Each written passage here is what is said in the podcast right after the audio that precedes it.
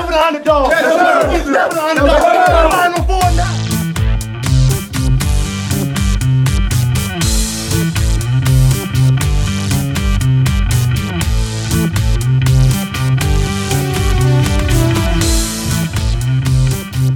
What's up, Duke fans? Welcome to the Devil's Den podcast. I'm your host, Josh Smith, joined by my co host, Raul and Shu. Um, big, huge game last night. If you can tell, my voice is absolutely destroyed. Um, so we're going to get in and talk a little bit about that. Duke with a big win over Carolina, 63 57. Um, coach gets his first one kind of felt like a little bit of revenge after last year. Um, atmosphere was just electric. So we'll talk about that. We'll talk about our experience at the game. We'll break down some of the some of the things that we saw, what was happening. Talk a little bit bigger picture, and then we'll go ahead and, and jump into Miami and Virginia. I mean, you know, no rest over here. It's right back to it. So uh, let's start off. Shoot talk to me a little bit about the game, the atmosphere of leading up. So just a little bit of a background. We get there about three hours, two and a half hours prior to tip. Mishu and Cox um, walk down there. The tents had just gotten up. It was a rowdy scene. Let's kind of jump in right there, Shu. What was your first kind of impression? Yeah, I mean, as we're walking down uh, um, up to Kville, you know, you can hear the the students are chanting. You know, they're they're doing chants. Um, I can't say it. This is a clean podcast um, but if you caught my Facebook live, you could hear it. Um, but yeah, I mean, this is three hours, you know, pretty much two and a half hours before tip. Um, so they were getting rowdy. You could tell, you know, um, they've been at it all day. Um, first thing I noticed was was the group of uh, the students that had the the doctor coats on, the proctor doctors. Um, the proctologists, yep. yeah, the proctologists. So yeah, so uh, yeah, I mean, just every everywhere you went around Cameron, you know, people were having a good time, uh, getting amped up, you know, having a couple drinks here and there. So, um, yeah, it was it was electric even outside. You know, like I said, three hours prior to tip. Yeah, I mean, just well, you know, we, we as soon as we pull in, um, shout out to Cox again, great parking pass. So as soon as we pull in, Amile is right behind us. He's getting his shoes dropped off, like he's getting fresh. So it's like, all right, we're already setting the stage we walked down and like, yeah, I mean, those kids were getting swashed, you know, like it was getting sloppy down there. Uh, it was really cool too because it reminded me of just undergrad and also reminded me of how far removed I am from that, maybe too, a little bit. Um, but yeah, just you could just feel it, like just even like around campus, walking around, the whole buzz was there. Um, it did not see, you know, there's been a lot of talk about is the rivalry dead or is it still going to look the same? Last night reaffirmed to me that it's very much not. Like it just felt, nothing felt different. It didn't feel like, oh yeah, there's no K, there's no Roy, there's no whoever. Um, the, the energy, the atmosphere, you know, obviously I haven't been to another one, but like it just felt like this is what Duke Carolina is. Like it did not I didn't feel deflated or like I got cheated out of the experience. Um, so that part was really cool. Um, anything else you want to talk about outside and, or you want to just go ahead and jump into pre-tip, walking in, getting in our seats? I mean, we did run into Goodman. You know, we introduced That's ourselves. True. Yeah, to, yeah.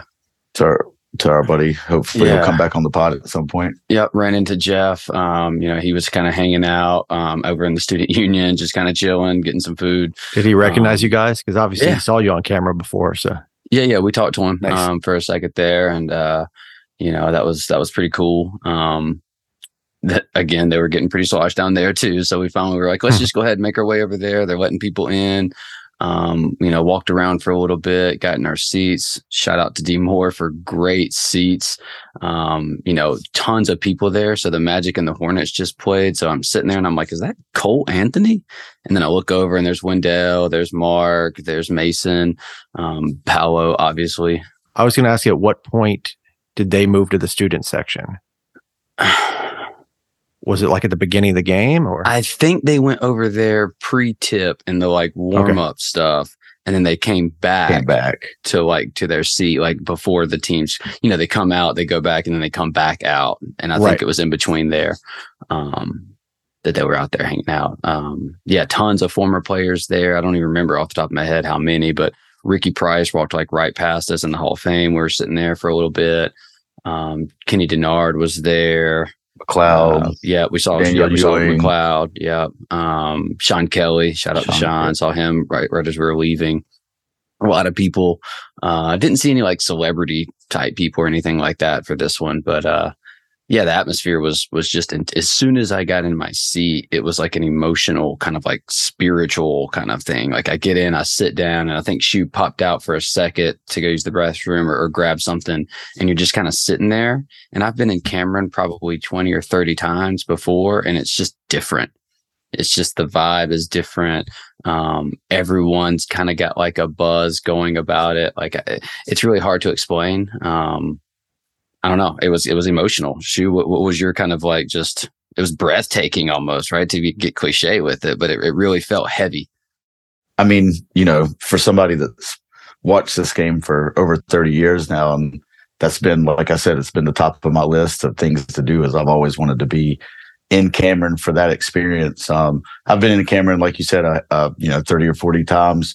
Um, no, nothing, anything close to that. I think the 20 should have been 2014. We played Virginia to, uh, to a, you know, down the, down to the wire game where Sulaimon hit a three in the corner, and then I think Amile Stoles, either Brogdon or Harris's like skip pass um, to seal the game. And that game was loud, but but this game, and I'm sure we're going to talk about it, you know, as we get into the to the actual game. This game was was loud. Yeah. Um, definitely those. It was loud the entire time. There are a few lulls, but it was loud the entire time. But that final 90 seconds, like you could audibly f- hear it like hit Yeah. another level, right? Like it just broke through this glass ceiling and it was just like my ears were just ringing. I mean, it was, it was intense, man. Yeah, even like five minutes after the game, when they're interviewing Scheyer and they're interviewing uh Lively, it sound it, what it reminded me of was the uh 2005 game where we shut them down on that final possession and they're interviewing JJ courtside and he can't even hear the interviewer. So it was a little bit like that. Yeah. Yeah. It was, uh, it was loud. People were kind of, kind of staying in their seats for a minute, just kind of, so I know I was, I was like, I'm not in a hurry, really. Like, I just kind of want to feel it for a minute.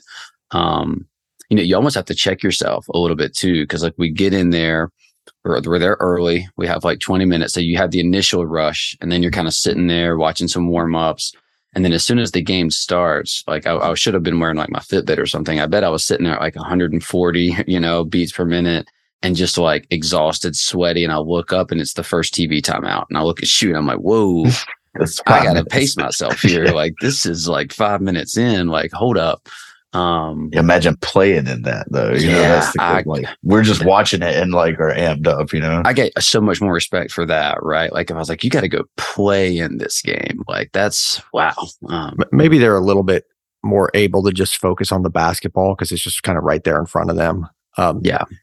What I wanted to ask was it seemed on TV like the crowd stayed really engaged even when we were down early. And that impressed me because, you know, we easily could have been taken out of it or the crowd could have been. Yeah, I mean they were, um, you know, that started out what five nothing, and then seven two, and then they were just, you know, they kept going, kept going, kept going, um, and then obviously, you know, it wasn't. It was a weird game too because it was like, you know, it's sixty three to fifty seven, but it didn't feel like that when we were there. To me, like I look up with four minutes left, and I turn to shoot, and I'm like, oh, we're about to be playing a game in the fifties. I wonder what people back home are like watching this on TV, like, oh, like this isn't but it felt like it didn't feel like it was bad basketball being played. Like it was just every possession was so huge.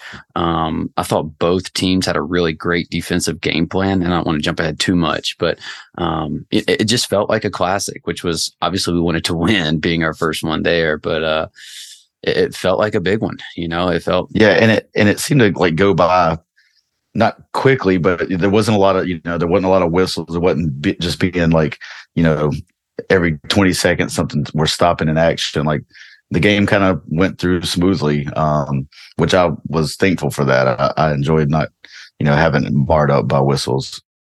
I think that helped. And I think just the overall pace, like even though the score wasn't high, it was played at a good pace. And then, of course, the fact that uh, we kept having these ties and lead changes, you know, made every possession feel like super intense.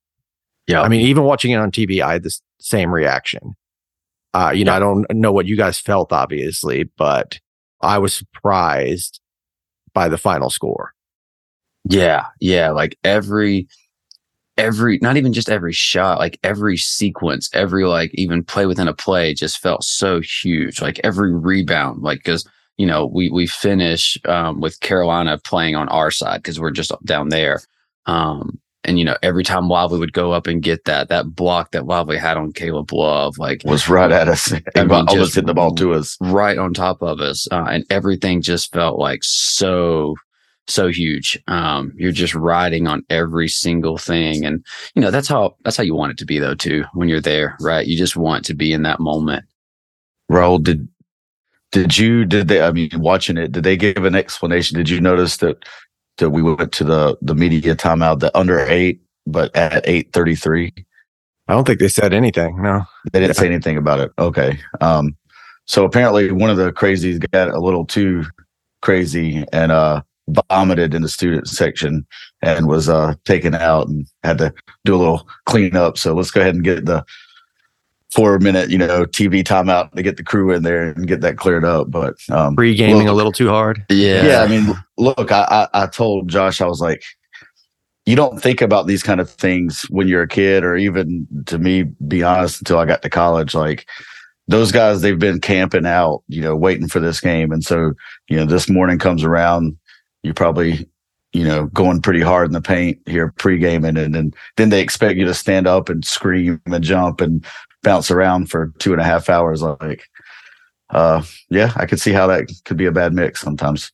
On the subject of the crazies, um, what kind of like chance did you hear? I know, I know there was some stuff going on, some extracurricular stuff about uh RJ Davis and Caleb Love and all that. I don't know if you want to get into that. Let's get into it right now, right off the top. Um, that was a uh, very interesting because I, I didn't know all of that like coming into it. I just hadn't really looked at that stuff. And there was a um, thread on the board. There was a thread on the board, yeah. but like there was there was a girl and like a, a few people sitting on the UNC side front row, um, right kind of below us. And I had saw that like, you know, RJ was kind of talking to him a little bit. Roach was talking to him a little bit. Then RJ and Roach are talking to each other a little bit.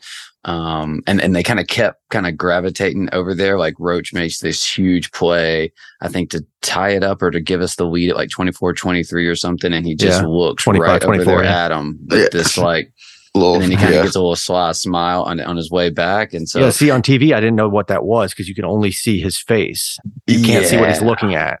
Yeah. And the crazies knew about all this stuff too. So they start chanting names. Um, and like, you know, I was looking at some of the stuff on the threads on the boards too. And apparently they were on the mark because as soon as they started doing it, they were like, you could tell by the, the UNC players' reactions that like, oh yeah, we, we hit a little nerve. Um, so, you know, apparently, uh, apparently there's some dynamics going on in the UNC locker room where, you know, word on the street is, uh, Caleb Love might have stole his boy's girl and, uh, Scotty know, doesn't know. Scotty doesn't know. You know, I mean, that's I guess that's something they have in common with their coach. You know, shouts to Biggie.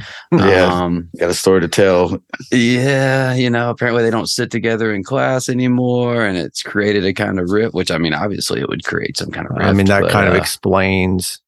I mean, I don't think it's the only thing that explains their performance. You know, like we talked about, I think they were just a little overhyped to begin with, and they haven't replaced Manek, but if you've got that kind of fracture in the locker room, that could explain a lot too. You know, and you know, apparently too. Um, I don't. She was at Utah Myth or who said this that uh, I guess near the end of the game, um, you know, the Duke players kind of felt like really confident because he was like these these UNC guys aren't talking to each other. Like they're not communicating on defense. Like we clear out, they're not going to rotate down. Like they're not. Yeah, that gonna... was that was a quote from Roach actually. Yeah, okay. he said he knew they were going to miscommunicate on it because they weren't talking all night. Yep.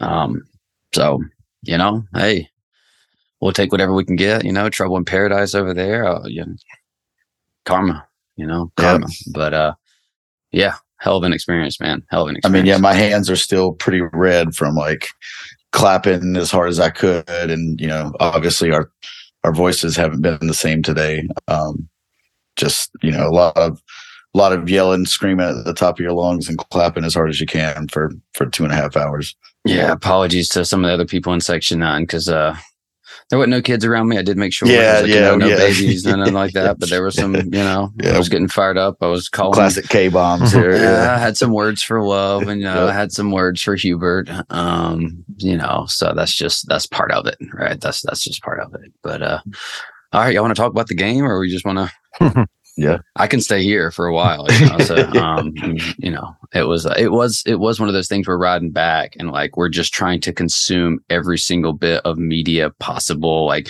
I'm refreshing the press conference, like the aux cord isn't working, like we're losing our minds going down 85 here um yeah it was it was awesome but uh so let, us get into it here um you know first half one point game super tight um you know it, back and forth that carolina jumps out to that seven to two run and i thought really early on and we're going to talk kind of about our backcourt versus theirs first but roach just set a tone right then. Um, you know, Love comes out and hits basically a 30 footer right in Tyrese's face to start the game. And you're, I'm, I looked right at Shu and was like, you gotta be, you know, and right after that, they come back down, they, they get the next bucket.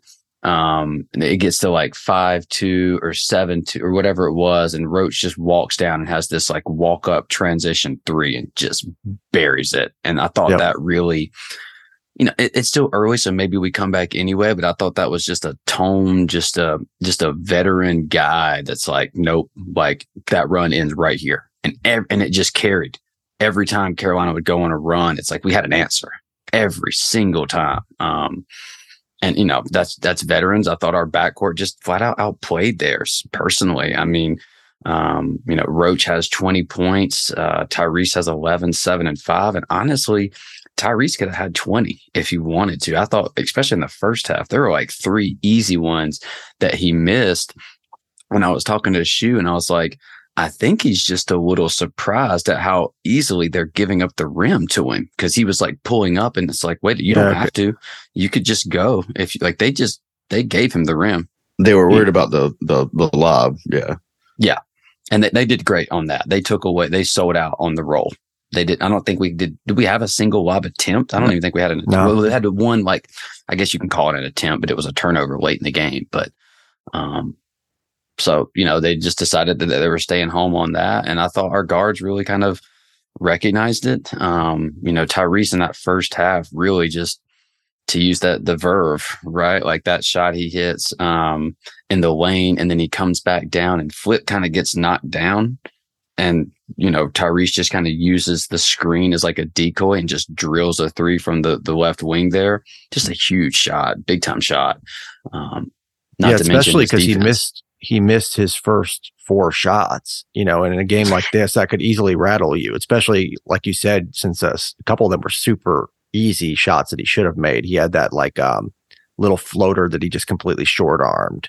Yep. You know, he was like two feet from the basket, basically. Not even a Yep. floater, more of like a finger roll. Yeah, Um, he had a few of those push shots, I yeah. guess, whatever Mhm. you want to call them. Yeah. And then he like, he strong armed the finger roll, right? Because he Right. hits like back rim, but he didn't go Yeah. glass. He just kind of went and it rolls out.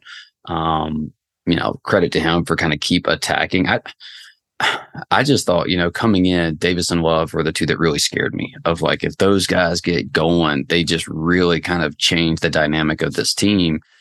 And I thought we kind of dominated those guys. I mean, we were definitely due to outplay their backcourt. I don't, I don't know if we've actually outplayed that backcourt since they've been there. Now we beat them once, but I don't know if we've actually outplayed them that way. Um, and Tyrese did. It's weird because like if you look at just the actual field goal percentage, it's not that different. Like I think they shot like 30% each. Um, but it's not like Roach was like insanely efficient. It's not like Proctor was insanely efficient. But if you were watching the game, it's clear that they outplayed them. Yeah. Just in the way Yeah. they were able to control things in the half court and, and push the pace too. We got out a lot in transition off of uh, their misses.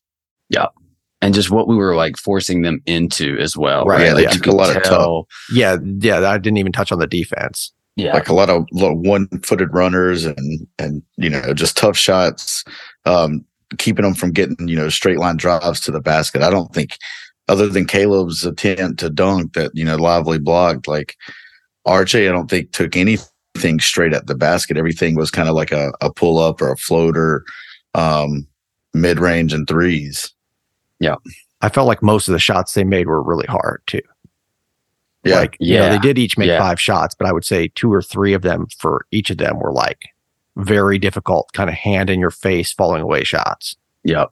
Yep. And to their credit, they still almost made those timely ones. Like Right. RJ hits that one to go, what, 50 49 or something like that, Yeah, that was Um, Roach was all over him for that too. and just buries it. And that's a it, tough yeah. shot. You know, the Yeah. Love hits the 30 footer basically to start the game. Just tough shots. Um, you know, but I thought we did a, I thought our ball screen defense, and I don't know if this was Jai or, or Jon, this seemed like a collective thing that we just knew their sets. I mean, and the Carolina guys were even talking about that in their post game press conference of, um, it just seemed like they knew what we were doing, what we wanted to do. And I think that's pretty much the best defensive compliment you can probably Mhm. get is just saying that, oh, we were locked in. We knew the game plan. I mean, they're running like dual high staggered ball screens for love. I mean, they're not running off one, they're running off Pete and Bacot coming around and we're fighting.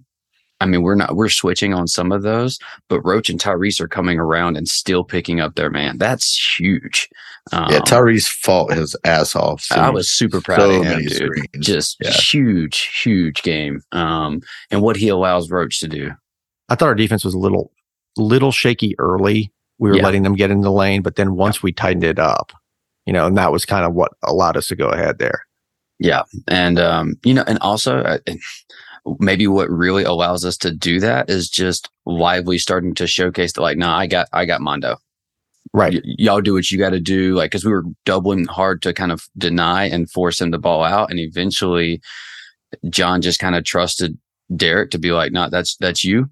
You got him. Um, we'll, we'll sag down on the catch, but you, you just keep him where we need him. And once that happened, it really kind of frees us up to stay home. Um, which was huge. And the guys that we didn't stay home on, you have to think that's in the scouting report, right? We're leaving Leaky in the corner. We're leaving Nance. Those guys are 30%, 32% from three. Nance has had some big games. Um, not this game. They, he, you know, you know, he, he looked a little shook, you know, well, Mobb Deep in the house. He looked a little shook. I mean, that's just, I don't know. Um, we'll, we'll see, we'll see what he was, he's going to do going forward in the next game there. But the game plan clearly was these three guys were keying in on Nance and Leaky. If they beat you, they beat you. And we talked about that on the preview of if Leaky beats you, he beats you. And damn near almost did. You know, shout out to him of being ready to shoot. I mean, he hits three right in front of our face right there in the second half. And the one that he missed was he hits that. wide open. Yeah, They go up I think one, it goes up that's- one. Yeah, That's probably it might not be game, but it puts a, a tremendous amount of pressure on us to score. Now we did go down and score, but it puts a lot of pressure to do so. Um, but yeah, shout out to the backcourt. Anything else you guys got on Tyrese Roach in particular? just shout out to Jeremy for being a warrior. I mean, I know you know he wanted this, um, so you know he came through and did what the captain does and, and got a big win. As I guess that's uh, the first time Caleb and R- RJ have lost in Cameron, so it was nice Mm. to uh, to do that. Oh, I, I did want to talk about uh, Jeremy since his return from the toe injury. Um, so it's he's played five games, shooting splits of forty seven percent, forty two percent from three, and averaging fifteen points, two assists. So just been really efficient. Um, you know, low turnovers as well. And I, and I think you've seen our o- offense as, as a gener- in general has been a lot better since he's come back, right? Yeah. Yeah. Um, I thought, you know, we talked about it in the last pod, but just that uh, shift in the backcourt roles has helped both him and Proctor tremendously. And then, you know, of course, any time off he got to heal. Though I did notice him grimace very early in the game. Did you guys see that? Yep. Oh yeah, I saw yeah, he was grabbing, reaching for something. Um, I'm not sure exactly what what that was, but I was worried he jammed his toe or something, you know, but yeah, I'm not sure. Um, and but if he did, he gonna- did a great job playing through it. Yeah, or maybe he's got some protective stuff on under the shoe, and it kind of just gets you know knocked around. Um, we didn't mention this before we move on. The Roach and Tyrese both have seven rebounds. Everyone in our starting lineup has at least seven rebounds last night. That's It was- Mhm. Yeah, that's big time, especially when you got a guy in there that has 14 himself. you know, like that's that's pretty huge. So they're they're they're leaking down, they're grabbing those boards, um, you know, which really allows us to kind of push. Which I guess we could talk about that a little bit of just it's weird to have a game as low scoring as we did, but play as well as we did in transition. I just thought that we really, every opportunity that we got, it just seemed like we maximized it. Um, I think we had them like, it was like 16 to zero or something in like transition points at one point. I don't know exactly what it finished. Um, but usually that's their recipe, right? That's what's happening right. to us. Um, instead it's us kind of flipping the script, crushing them on the boards, crushing them in transition. And I just thought our guards really kind of dictated that. And I know Roach took 20 shots. Um, it didn't feel like that watching it. In fact, I'm sitting there yelling to Shu that like I'm yelling for Roach to shoot that. Like I wanted yeah. him to shoot some of those. He's coming off those ball screens and RJ's just like disrespect. I'm like, dude, pull up, like shoot that three in his face. Um, he only takes two threes, which you know, we only take 11 as a team, which was fine. Um, for that game. But uh, yeah, I, I, thought he could have shot it even more. I think I would have been cool with that. I think Jon would have been cool with that. He plays all 40 minutes. Just just big time um, from those two guys. So shout out to that. Blakes didn't really, you know, wasn't a game for him really. I, I don't know if he's still kind of coming off that that broken nose or or what is going on there. But uh and maybe it's just because Roach and Tyrese are, are playing so well that it, it, didn't really feel like we could take either one of those guys off the court. Um, not not when you know that Love and, and Davis are also going to try to play as much as they much as they can. So uh, you know, shout out to our backcourt. Roach also draws four fouls on RJ, which was pretty big. That really opens it up because those last two that he makes, RJ just can't even really defend him, especially that last one. You know, he, he's yeah. daring him to try to play defense because I'm coming right at you. His second foul was big too because it made uh, Hubert have to take him off the floor for a while, and that's kind of when we were able to really get back into the game. Not that we were down that much, but you know, while RJ was off the court, I believe is when we pushed to our first lead at 25 24. Yeah. And it was 24 yeah. 17 before yeah. that Carolina. And then we go yeah. on like an 8 0 run, just boom. Oh, and to answer your question, it was 20 to 2 in fast break points. Okay. So, yeah. Final. Yeah. So that, that, that plays out. Um, yeah. Big time, big time on the backcourt.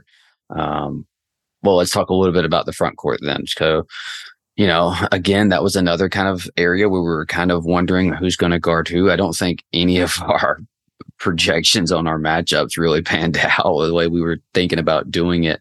Um, end up kind of with Lively on Bacot, Flip on Nance. Um, you know, Flip really dominated that matchup and Flip didn't even play great himself but he played within what they were trying to allow him to do. He had some big timely shots. His defense was absolutely incredible. I thought, um, you know, he has three turnovers. Two of them were early.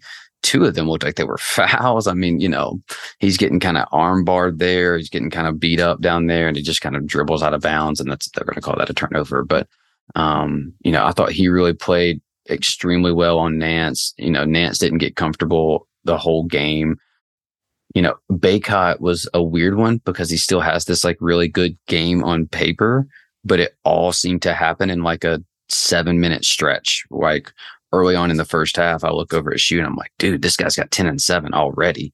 And he hasn't touched the ball but once. All those other ones are just offensive boards and putbacks where he's just getting it and putting it back up. And then it kind of flips right there. And Lively's just just neutralizes that the rest of the way, and that's gone. Um, yeah, because he, he finishes with 14 and 10. So that means he had what, you know, four points and th- three rebounds the rest of the way. After that, yeah. After yeah. that like little segment, it was just he he disappeared. Um you know, so I thought our guys really rose to that challenge. Obviously, the talk has been about Lively as it should be. Just one of the the all time defensive performances in Cameron. I mean, just an all to have eight blocks is Record. just you know, just absurd. Um, and, and it's not just eight blocks. It was three or four of those is like at the apex, at the yeah. rim. Like the one that he did on Nance is the reason Nance went one for 10 because he ended that dude's life early in the first half. Like Nance comes in and he's just like, absolutely not, bro. And it seems like right after that, it was like, whoa. And okay. that's probably, that's probably why they took 27 threes and stopped attacking in the second half. I mean, it was, it was big time. And Lively in this post game, um, you know, and we've said this a lot, but I'm going to keep saying it. What a great kid and a great teammate. I mean, he's talking in the post game of like, I just wanted to make sure my dudes knew that I had their back. Like, you get beat, I got you. I'm back here. Um, and you could see that. And I thought that the, the like epitome of that is that love block that love beats flip and flip doesn't even try to go like he doesn't even try to like sidestep. He actually turns around and was like i'll just come back over here and rotate back he was already rotating back to almost help lively. Now flip goes up to contest it too. But to me that's telling me like that's intentional. He's not trying to slide his feet or draw like a blocking chart. He just turns around and rotates back down and lively just crushes him. I mean just crushes him at hmm. the top level. like he was like i'm going to hammer this. This place is going to go pin drop and, and we're going to do this. Lively just was not, not even having it. Um, just, you know, huge. And to get two or three, what he have? Three shots. He missed the three and then he got the two, um, offensive rebound putbacks. To be that engaged, that locked in as a 19 year old that struggled, that's been the number one recruit. I think it just says a lot about his character. I don't know if y'all want to talk about that a little bit. I could probably just insert superlatives for lively all night, but watching it live was like just what an impact. I don't know if I can remember seeing live. I didn't get to see Sheldon or Battier live of a guy having that sort of just like individual impact on what the other team's doing. It was it was phenomenal. Well, what's unique about him is he just does not care if he scores at all. I mean, he gets hyped up after a dunk or a putback, but you pass him the ball down in the post and he's just kicking it back out if the shot's not there. Um, you know, he's not calling for the ball. Like it seems like all he cares about is kind of doing the dirty work. Yeah. Yeah, he got that. He got that one offensive rebound. I think Roach went up, tried to draw a foul on RJ, and kind of uh, short armed like a left handed layup. But yeah. he got the ball, and instead of going back up and dunking, he kicks it out. And Grandison cans a right, huge yeah. three. Huge three. Yep. Yeah, I'm glad you brought that one up. That kind of exemplified it because he was, if he turned around, he was open. Oh yeah, he could have just went up and dunked it, but we got a three out of it. Three's worth more than 2 mm-hmm. Yeah. Especially off those offensive rebounds. That's like when you always want to try to get that three, right? It's just a walk up, a wide open look.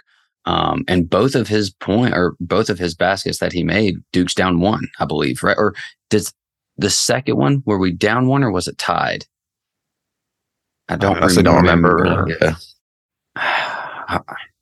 The first one it, we were down one and i think we that he makes that and it, it goes to 5150 right. Because it's we're up two rj hits the three to put them up one and then we come down he gets the offensive rebound dunk. That's with like nine minutes left and then he gets the next one you know obviously towards the end of the game. Um just just big time just big time. Um you know Bacot and nance i think i saw something where they played over 300 college games combined or something, or like real close to that.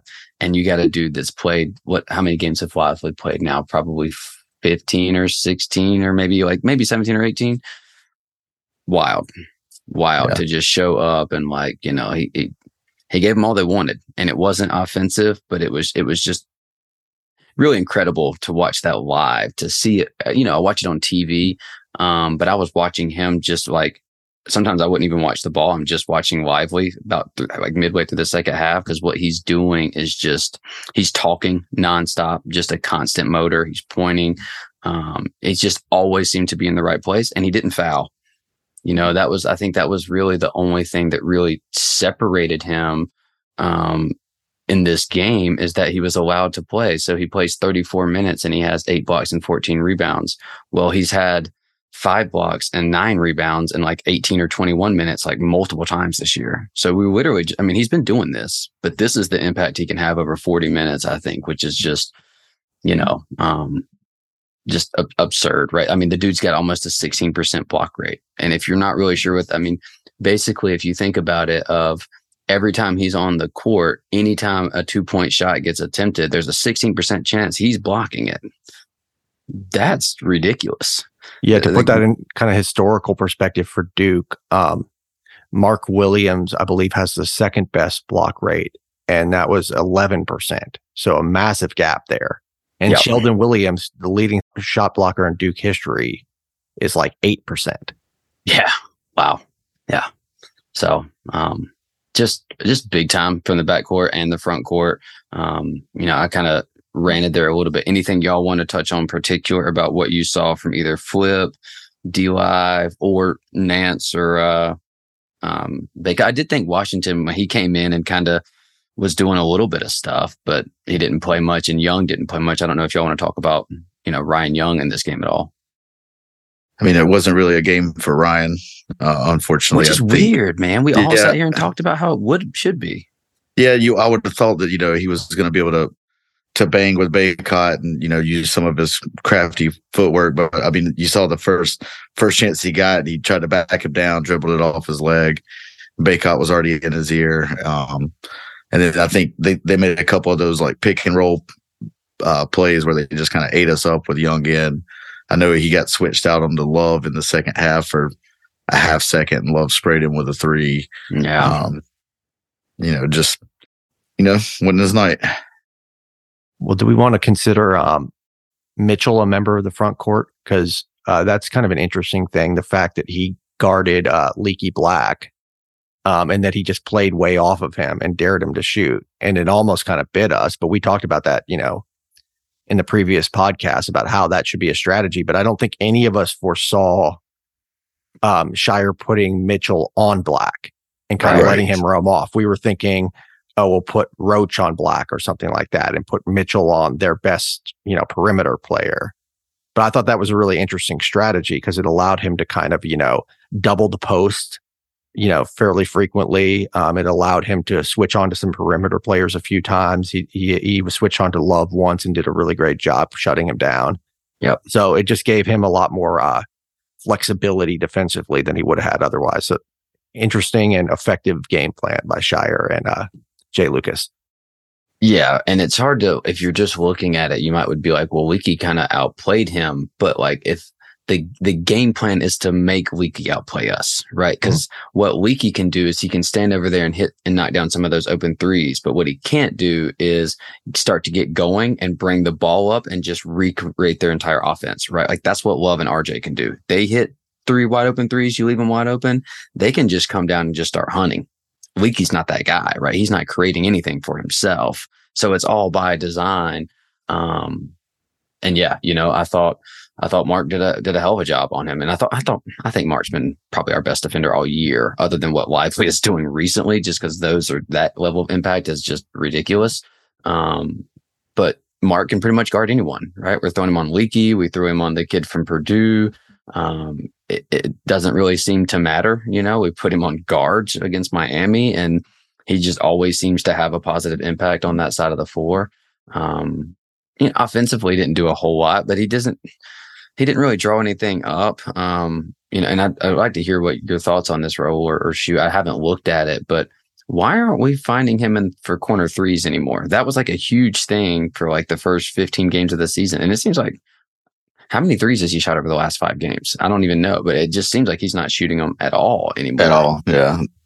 Yeah, and the only ones I can remember him taking have been like these awkward off the dribble wing threes. Yeah. Which Yeah. have no chance of going in because of his form. He Right. has to be set and he has it has to be a catch and shoot. Yeah. And he was at like 40 something percent, like 44 or 45% for a while, Right. only taking corner threes. Now he's still at 39, which is really good. Right. Because he's attempted like four threes since then. yeah, Yeah. I don't understand that. Yeah. Well, I mean, I think the offense in general seems to have sort of shifted away from him for whatever reason. That's true.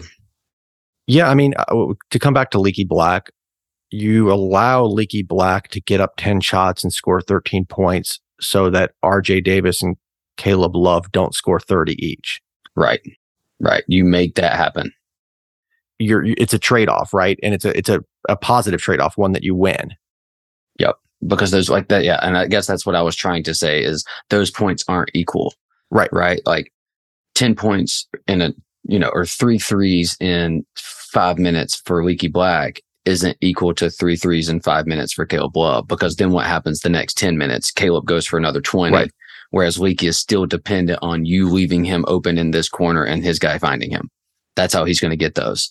So I thought, you know, um, I thought we left Nance open a little bit kind of late in the game. and I was Mhm, like, yeah. ooh, I don't know if we want to leave him that open out there. Um, but by that point, he was already shook, I guess, and it didn't matter. But, you know, um, Yeah, that was a little risky. I'd like to not do that at UNC. I feel like he'll hit them there. I mean, because he's not a bad shooter. You know, he's he's not Yeah. Manek, but he's not a bad shooter. Yeah. Let's. I know we have a few other things down here, to, but before we do that, let's talk about the coaching battle for just a second. W- what did y'all make of that? I know, like you know, for me, um, watching it live, I'm sitting there thinking, I'm like, dude, Jon is destroying you, Hubert. Like, obviously, it's a six point win, but when you, I think, factor in where these teams are at, where they were predicted to be, who has what, who's done what, the experience factor.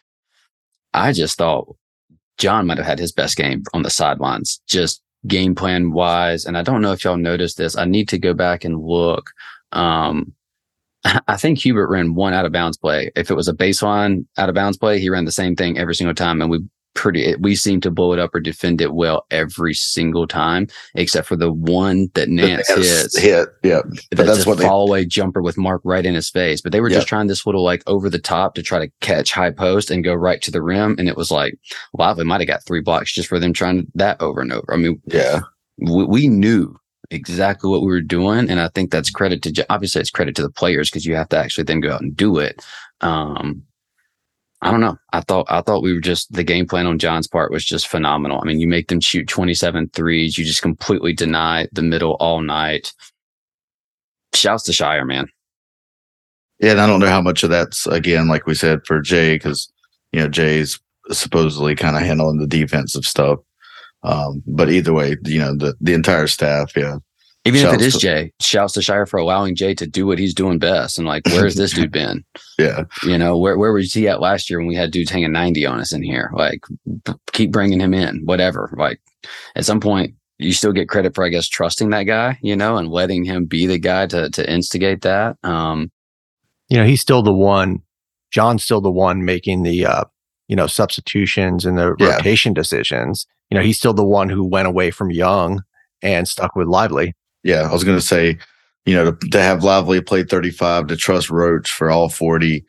Um, Grandison was huge down the stretch. I think, I think he subbed Grandison in for Mitchell, and I thought that was a smart move because, you know, as Josh and I said earlier, like those last couple minutes were were deafening loud. Um, and so you switch out a, a you know a freshman for a fifth year senior just to uh you know Mitchell wasn't giving us a lot on offense, and not that Grandison had either, but if you're not either looking to score, you know, who's going to be more uh, trustworthy with the ball and, and stable? And I would go with the vet on that end. So yeah, I, I thought Jon did a great job with his, with his rotations and substitutions. And then, you know, those final couple seconds when we, you know, we had some fouls to give. So we were just, you know, keeping them from, from setting something up by, by fouling, um, to get the, the clock down a little bit more too. Yeah. Jon mentioned that in his press conference. Um, about how he was proud of the team for executing something as simple as that late, the fouling, and how in previous games we might not have done that. Yeah. Yeah. Huge. Um, and if you look at it that way, it kind of made me think, you when you said that of if we look at kind of the starting four and then kind of Mitchell and Grandison like morphed as into like one role, one player, then you get 12 points from that role. You get eight rebounds, you get two assists, and you only have two turnovers between those two guys.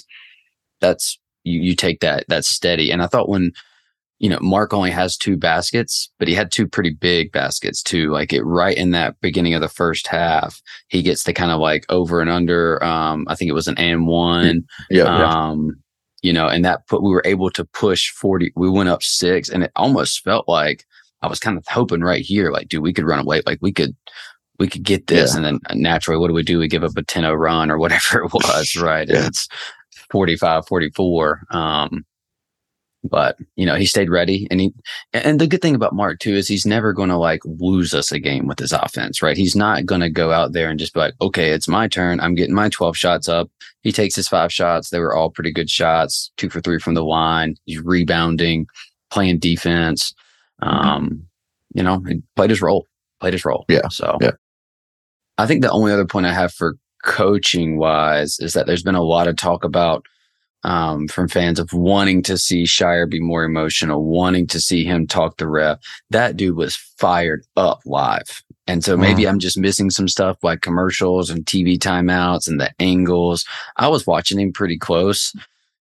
If that was emotional to me. I mean, he was like in their ear, especially late when that ball goes off Bacot, I think it was, and they give Yep. Carolina the ball. He, He lost was, yeah, it. yeah. And I mean, and Lively had made a block and was coming back down. And it was like, it reminded me of like that vintage moment when, um, this is just a random out of the hat here, when Duke's playing Ohio State in 2013. K calls a timeout and Mason comes back and K just like jumps and bear hugs him basically. Like Jon was hyping Dereck up. They were really firing each other up. I love seeing stuff like that. That dude was emotional. I mean, he was competitive. He was wanting to win. Big time moment for him. Um, you know, I think that narrative is going to be there just because of how he shows it a little bit. But watching it live, there's no doubt in my mind that that's how he's doing it, and he's doing it at a high level. So um, that was kind of cool to see too. I don't know, Shu, did you were you paying attention to Oh, a little at bit, all, yeah. I mean, I definitely during that, yeah, during that moment, like you said, in that uh, he was, you know, you could see him tell there's no way, you know, basically there's no way. He's shaking his head. Um, I mean, he he knew he wasn't going to get a tech, right? Considering Right. that Hubert Davis didn't get a tech for much worse in the first half. And Hubert could have got a tech a few times. Like he was livid there for a while, but uh, you know, I think Hubert did make sure to to mention that um, Carolina wins when they shoot more free throws, about six times in his press conference. I think the number is they've shot 150 more free throws than their opponents, and I don't know if that's a a bragging stat or if that speaks to why you were winning games. Um, you know, he was pretty upset that they only shot three free throws, which you know, Bayham, you don't need any news to put Bayham in the news. He does that for himself. But I'm sure he was also pretty curious of how they only shot three free throws and you shot 30 yeah, playing a zone, Yeah. you know, that's designed for you not to shoot free throws. So, um, you know, when it's five on five, maybe we are the better team. We'll see. We'll see. We got one more to go with them. But, uh, you know, I- I just thought, you know, overall, it was a big time game. It was cool for us to beat them in what, in my opinion, was like the traditional Carolina like way to win of you win the fast break and transition points and you dominate the glass. And we did both of those things against them. I mean, they didn't honestly, the transition defense, I didn't even recognize it in real time. I don't think, but it was just phenomenal. And it's really cool also seeing Wendell and Paolo sitting over there, like after Lively's block, but get back, get back. They're just Yeah. ingrained with that. Um, You know, it meant something uh, a little bit more to Paolo just after last year. yeah. Um, you know, because you see him after the game. There's some footage of him just like sprinting back into the locker room with the team to celebrate. So I thought Yeah. that was pretty cool. Yeah. Um, and then goes out and dominates against the, the Hornets too, right? I think he had like 28 and five or 25. Like, he, you know, did his thing there Right, too. Um, so that, that was always cool to see. But, uh, yeah, I mean, anything else that we haven't talked on that I know we kind of jumped around a little bit, which was the nature of this pod because we were both there and it, you know, have to bring that, that atmosphere in here. Anything that we didn't hit on that you think is Roll- worth mentioning? Bro, watching it on TV, did you notice like Flip and Nance getting like a little chippy with one another? Because I know at one point, like Nance had not like Flip was on the ground a couple of times in this game, but he had knocked him down at one point. I think it's when Proctor hit that three. And then uh when they come back down, Nance had, you know, kind of gave Flip an arm bar and he just smacked his arm like as hard as he could. Like I smacked did see that down, like, actually. Yeah. Okay. And then the next possession, Flip just or we get out in transition, right? And that's when Flip's just like driving at his chest, and they whistle Yeah. that it's a blocking foul, and Flip's like, "No, I'm going. Meet me at the rim." And they like they're like whistling like three or four times, to like you know the play's dead, and it's like, "Nah, I'm not here. It ain't." How worried were you when uh Flip was on the ground there? A- after the lively block when Flip went down and was Yeah, he got he got like uh I think he got hit in the sternum or something. I I couldn't tell because he's like clutching his arm. arm. Yeah. yeah, I, he was it- down for a while. yeah.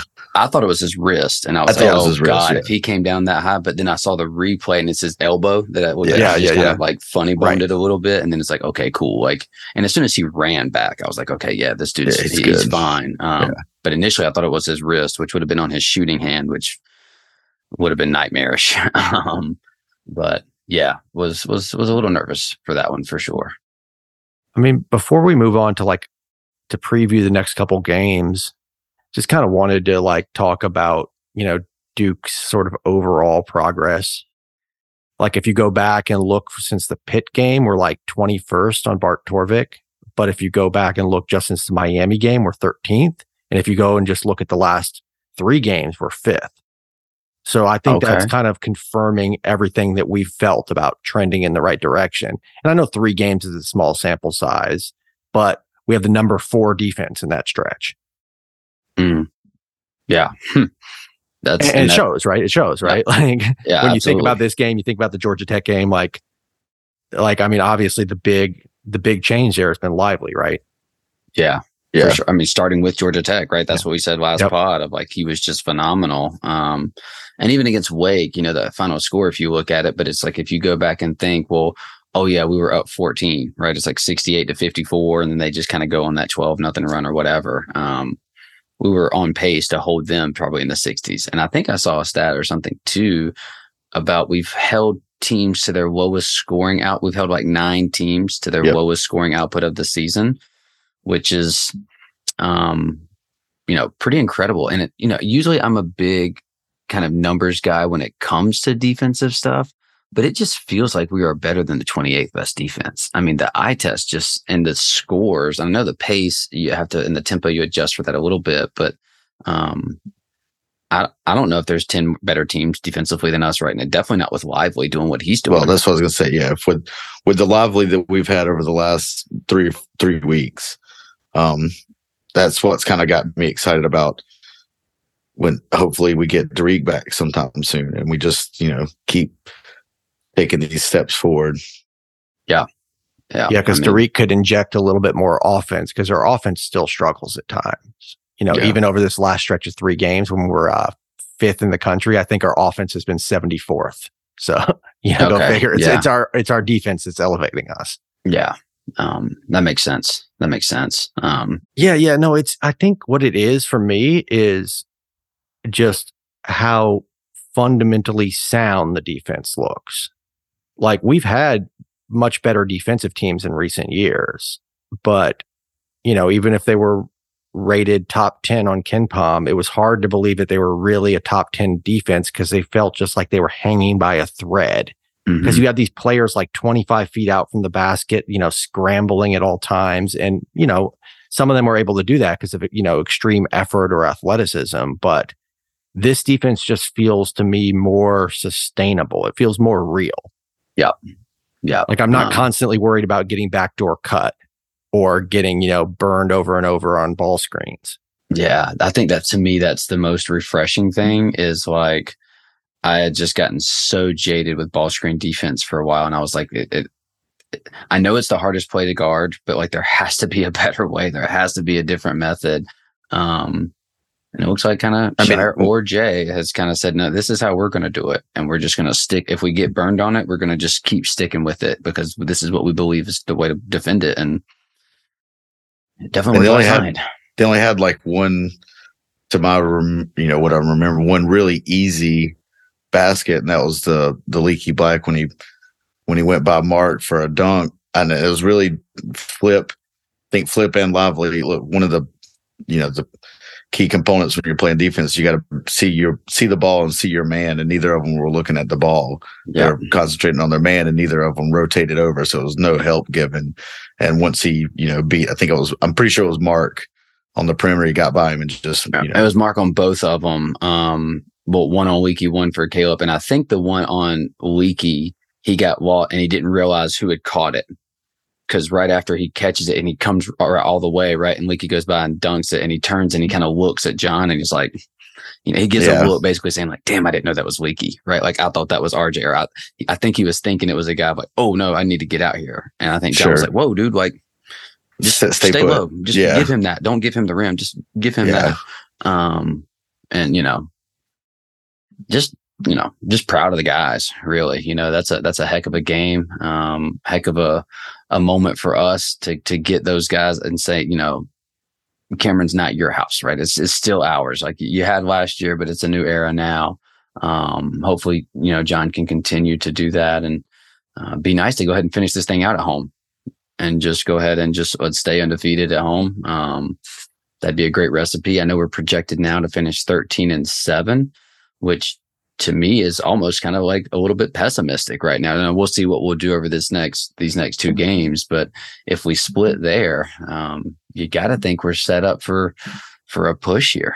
You know, and all the things considered, if we hold on late against Clemson and don't kind of flub that up, we're in first place right now, which is kind of wild. But um, you know, it's it's go time, and you know we mentioned that we don't get a whole lot of rest. We got a quick turnaround. The guys are already on the plane down there. Turn right back around tomorrow night, and we go play at Miami, and then you come back home, and we do get a little bit of a break, and then Saturday we go to Virginia. To me, instead of having Tuesday through Friday off, it would have been a, so much nicer to at least get this Miami game pushed to Tuesday, preferably Wednesday, but you know, what are you going to do? I mean, we're not the only team that gets that gets screwed like that, but um, it, it, makes it tough. It's a really tough to to turn right back around off of this game. Um, to, to go back down there and Coral Gables, a team we've already beat, so they're going to come in ready, hungry. They're they're going to want that. They just beat Clemson, I believe, right? Clemson, they beat yep. Clemson Saturday. Yep. Saturday, um, yeah, in Littlejohn. You know, so they're so you know they got a quick turnaround. They've traveled, but, um, but they're going um, back home. So they're going back home. Yeah, yeah, they're going back home with that kind of revenge kind of taste a little bit too. So, you know, I think KenPom has a what's a two point Miami victory right now projected. Um, you know, we, we played them not that long ago, you know, a couple weeks ago, not even. We beat them two by two. Win. Yeah, yeah, 68 66. So um, I guess he's kind of just saying that that's going to flip around a little bit. But, you know, obviously, I, I doubt Wong's going to be as awful as he was and, and Cameron. I mean, he was he had some shots of weight, but he, you know, he was just not himself. Um, we'll, we'll see. I mean, they still shot almost 50% from three in Cameron. So, you know, I mean, it's not like they just did nothing. So I think we saw a little bit of what they're going to do, but, um, you know, Dereck Lively is a different player now for us as well. So, you know, we'll see. And he had five blocks in that game too. So you know, we're, we're going to need him. I don't know about Derek. I've seen some rumblings and some, you know, game time decision just based on what I've seen so far. I wouldn't expect him to play, not with a five day break coming right after that. It just seems much more natural to, to integrate him there unless some guys are banged up, you know, flips a little banged up. If Roach needs kind of some rest, um, maybe he just plays out of necessity in that regard, but I mean, you uh, and I saw Derek warming up. He's um, dunking. Yeah, yeah, he wind, was windmilling. You know. Yeah, I mean, he was in in the I guess the prior like the when they come out and warm up. You know, forty minutes before tip off, they're going to come out and warm up and then go back in. You know, yeah. by the time they came back out for the second warm up, he was in street clothes, but he was you know out there for for a minute and like you said, look look fluid enough. Now, you know, Jon will talk about we need to make sure he's in game shape. So there's that also. Yeah. Um, yeah. Yeah. I just think if you're, you know, if you're going to play him against Miami, you would have against UNC. Just sure, those yeah. two games are too close together. Why not just give him an extra five days of rest? Yeah. I, I think you're just fighting like human nature with this one.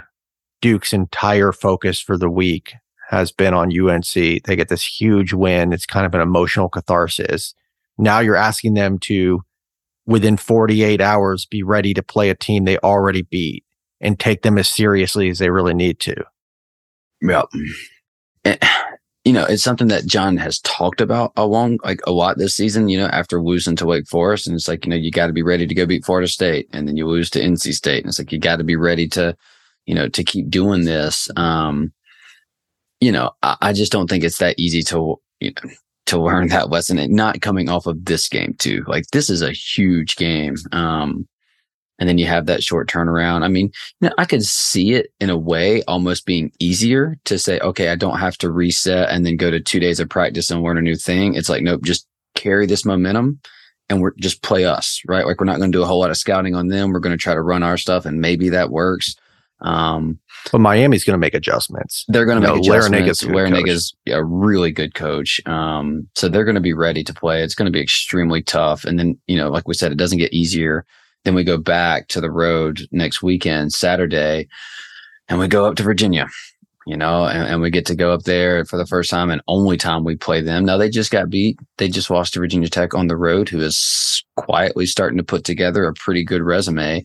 Uh, then they got they got NC State in the middle of the week on Tuesday, back at home, and then they're just ready for us, sitting there waiting on us. And you know, right now they're the best team in the conference from a KenPom perspective, a rating perspective. Uh, they're not quite as dominant as they have been over the last several years. They're still very similar in terms of they're going to play slow, very slow. Um, they're going, you know, they're offensively a little bit more potent than maybe they have been previously, but they're much more susceptible defensively. I think no, they're still good defensively, um, just not historical in that. Yeah, regard. what are they like twenty six or something like that in that range? And they're only the third best defensive team in conference, Right. So you know, yeah, they're 26 nationally. Um, you know, so it, it it's it's very winnable. You know, it's very winnable, but it's just a, a tough stretch for us. Um, I think KenPom has them what winning by five or something like that. So he's kind of seeing that kind of play out. Um, for y'all, you know, you don't we won't we won't do predictions like Miami and Virginia, but what do you see kind of playing out over this this week stretch? Are you really optimistic on a two and zero? Are you looking for a one and one? You're zero and two. Kind of where are we sitting here? Shu, I went to you last time first, so I'll go to you first time for this prediction here. What what do you got for us? Yeah, I feel like one in one, I'd be pretty happy with that, honestly. You know, going into the season, I circled, I circled this three game stretch as our hardest stretch. And I thought Miami was kind of almost a built in loss. So I'm not expecting us to win that one. And if we did, I'd be super impressed. I actually give us a better chance of winning at UVA, even though UVA is technically the better team. So yeah, I think I'll go with that of I think we drop Miami and I it's just the human nature factor of it. And then I think we find a way to win at UVA, even though it is a tough matchup for us just because of the way they collapse the paint and the fact that we want to score in the paint. But Yeah. you know, maybe Roach gets hot from three or something like that. You know, we find a way to pull it out. Yeah, we need Roach to take the he's he took the the love RJ kind of matchup personally. Now it's time to take the Kihei matchup a little personally, right? Yeah. Because that dude's kind of kind of worked us a little bit over the years. I feel a Um, little bit better about the way we'll defend him than uh, last year. Yeah, for sure. Um, yeah, we couldn't have done a much worse job. But uh, Shu, what are you what are you looking at here? See it any different? Yeah, I'm, I'm going to agree with Raul. I think just the the mental exhaustion from that game last night, turning around and and you know have to put another 40 together in Coral Gables. It's always been tough for us down there. Um, that's going to be a tough one. So I, I'm optimistic that we go one and one. I think I, I like our matchups in the UVA game. Um, if, if we're going to see this kind of Lively, Lively versus Shedrick, um, Flip and Gardner going at it. Um, I guess it's. I'm guessing we'll put Mitchell on Beekman. I, I, you know, um, Mhm. so I, I, I think we can we can still win in Charlottesville. So I'm I'm going to go optimistic and go one and one. Okay. Um, I kind of see it similar in that I'm thinking one and one. My what what I'm getting hung up on um is I'm a little bit more confident about the Miami game for some reason. And I think it's just because of it is such a quick turnaround that maybe there's less of like time to to come off that wave of UNC and just hopefully we just ride it one more. But then I can't see us but the on the flip side of that is I think we might match up a little bit better with Virginia and just historically of how we we are going to have the preparation. But I can't see us winning both of those. I mean, I could see us, but realistically, I'm not going to predict us to just go two and zero on our toughest two road games after being what three and four on the road or whatever it is Yeah. prior to that. Um, you know, I think we are a different team, and I think we can lose and still I can still feel as good as I feel about us right now. Um, you know, we could go 0 and 2, and I don't think it's the the world is falling as long as you come back home and beat Notre Dame. You got to do that. But so it's tough. I'll go one and one, and I think we beat Miami, um, and then kind of get a little humbled against Virginia. The wave kind of crashes a little bit finally there, um, which is still tough because I. I don't think I've ever predicted us to lose to Virginia under K. It was just a matchup that I just always felt on the sideline and the game plan and he was just going to put the ball in our best ISO guy, and that's going to crush your defense because it's just predicated on denying post and the way that they play. You put a Tatum out there, you let a Paolo go to work, you let some of those other guys that we've had just one on one dominate their matchup, a Zion, a RJ. we don't have that with this team really. And so I think the way that we play, getting a lot of assist, a lot of the ball movement inside out, it, it just bleeds into exactly what Virginia wants you to do. And it's going to be tough. I don't, I think for us to be able to run our stuff and not do it in a way that like is just playing right into their, their game plan. So, well, on the, on the flip side, I mean, I could see, you know, in my eyes, if we played the way we did at Georgia Tech, like if they're going to double to, you know, double the post, like post to post doubles, and you've got Lively with the ball, and he's got that great passing ability where he can just, you know, shovel pass it over to Flip. Gardner's not very big as the power forward. You know, Flip ought to be able to have a field day with that, even if it's Young and Flip, or you know, Lively and and Flip, or Lively and and even Mitchell sometimes play in the four. I think we've got a a pretty good advantage there. Yeah, I agree with that. I, I think the one thing though that when I'm when I'm trying to like, okay, what's going to be the difference maker is I'm looking at the Georgia Tech, I'm looking at Carolina, and I just don't see any transition points like that coming against Virginia to really kind of like give us another look, another lift. And if they take that away and we're forced to play only in that half court, half court, yeah. that offense gets, you know, it gets pretty murky at times. Um, That's why I was kind of saying that I was I was imagining us beating them by hitting some threes. Yeah, because that's kind of traditionally what's taken us over the top with them. You know, uh, just unexpected three point production, like from RJ hit like how five, many five. or six or something. Yeah, yeah. he was. Um, I think he Um, was five and five. right. Yeah, exactly. Tatum in the second half out there. Um, you know, so I could see something like that. Flip will be able to shoot over the top. You know, I Yeah. can see Roach hitting some threes. And so to me, that's almost the path to success. Because there's always that soft spot in their defense. and continuing to not give up and limit their threes, right? Because that's one thing that they do do really well is shoot the three. Um, You know, as a team in conference, they're shooting over 38%, which is, you got to be careful, especially if that hits volume. You know, now if you're shooting 38% and you're taking 12 or 13, that's not going to kill you. If you're shooting 38% and you're taking 20 plus, that's going to kill you. Um, so that's something that I hope that maybe we can kind of limit a little bit. Um, the other thing is, I guess, if you want to convince me, you know, shoot, you're just talking, Raul, you are just talking about how they don't have any size. We could just obliterate them on the offensive boards and play gross and just somehow still win. You know, that, that could totally happen too. Well, I guess their is not that he's small. I think he's a. I don't know. He's six eleven, but he's the, 6'11". the other. They, and then Vander Plas is six eight, and Yeah. everyone else is six eight that plays. So, you know, I guess you know you got some of these guys way down here on the bottom of the depth chart, but they have a seven footer and another six eight guy, but it looks like they don't really play a ton. Um, so, you know, have a size advantage for sure. I mean, we have a size advantage of everyone play. We're the tallest team in the country. Yeah. know, so. There's Well, that, as you- but As usual, they're a pretty good defensive rebounding team. That's something they've always done well. But I will say that they're not quite at the level that they have been. You know, there have been years where they're like top 10 in the country in defensive rebounding. This year, they're Mhm. 53rd. So we've seen Duke out rebound teams kind of in that range. So it could definitely happen. Yeah, wasn't Carolina what like twenty third or something? They? Yeah. Yeah. Carolina's a better rebounding team than them. Yeah. Um, and you know, got to take care of the ball because they're Yeah. going to try to force turnovers and they don't turn the ball over. And so that's going to, you know, we kind of can get a little bit sloppy in that regard. yeah. With limited possessions. Yeah, Yeah, with limited overpass. possessions, you can't. Yeah, you Yeah. can't be sloppy with the ball. Yeah. Um, you know, so that'll be a, that'll be something to keep an eye on. But, you know, against, against Carolina, we have 11 turnovers. Um, but none of them were really killers. It didn't feel like. So, you know, if we can stay in that, like, you know, under 10 would be nice, but we can't get into that 15, 17, 18, 19 range. Um, Yep.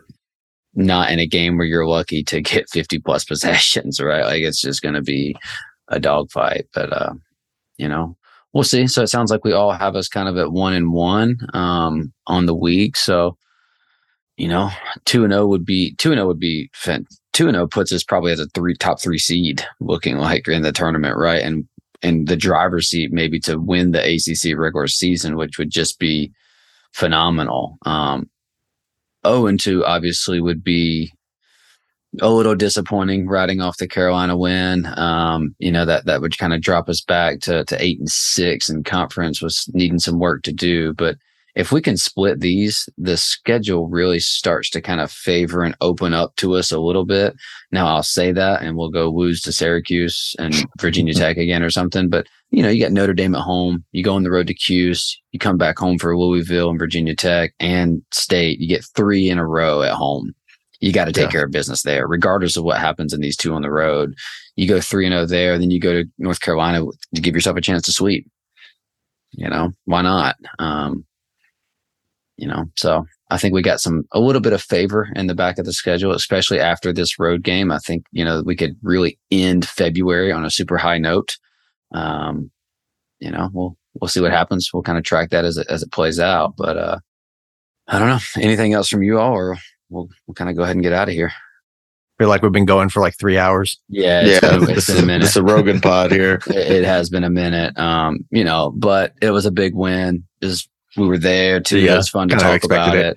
it. Um, you know, it's hopefully it's not the highlight of the season, but it was definitely one of my highlights for sure. just being in the building for that was just, you know, um, bucket list type stuff. But uh, hopefully it spurs us. You know, we've, we've been playing better. Hopefully we can start to get some consistency out of it. And, you know, why not? Let's go 2 0 this week. You know, why not? Um, but you know, in the meantime, you know, rate, review, subscribe, email us at the devil's den pod at gmail.com. Find us on the boards at the devil's den.com. Hopefully we'll get Watson or some of those guys back on shortly. Um, you know, haven't done a much recruiting stuff this year. We can talk a little bit about that, you know, coming up, but we've had our class locked up for forever now. It feels like for 23. So there's just not a whole lot of movement there. Um, you know, obviously I think we had one or two guys in attendance last night and, you know, an announcement coming up soon. So maybe after that plays out, we'll, we'll kind of jump in and look ahead. But, uh, you know, keep those faces strong and the verve. Go to Hell Carolina.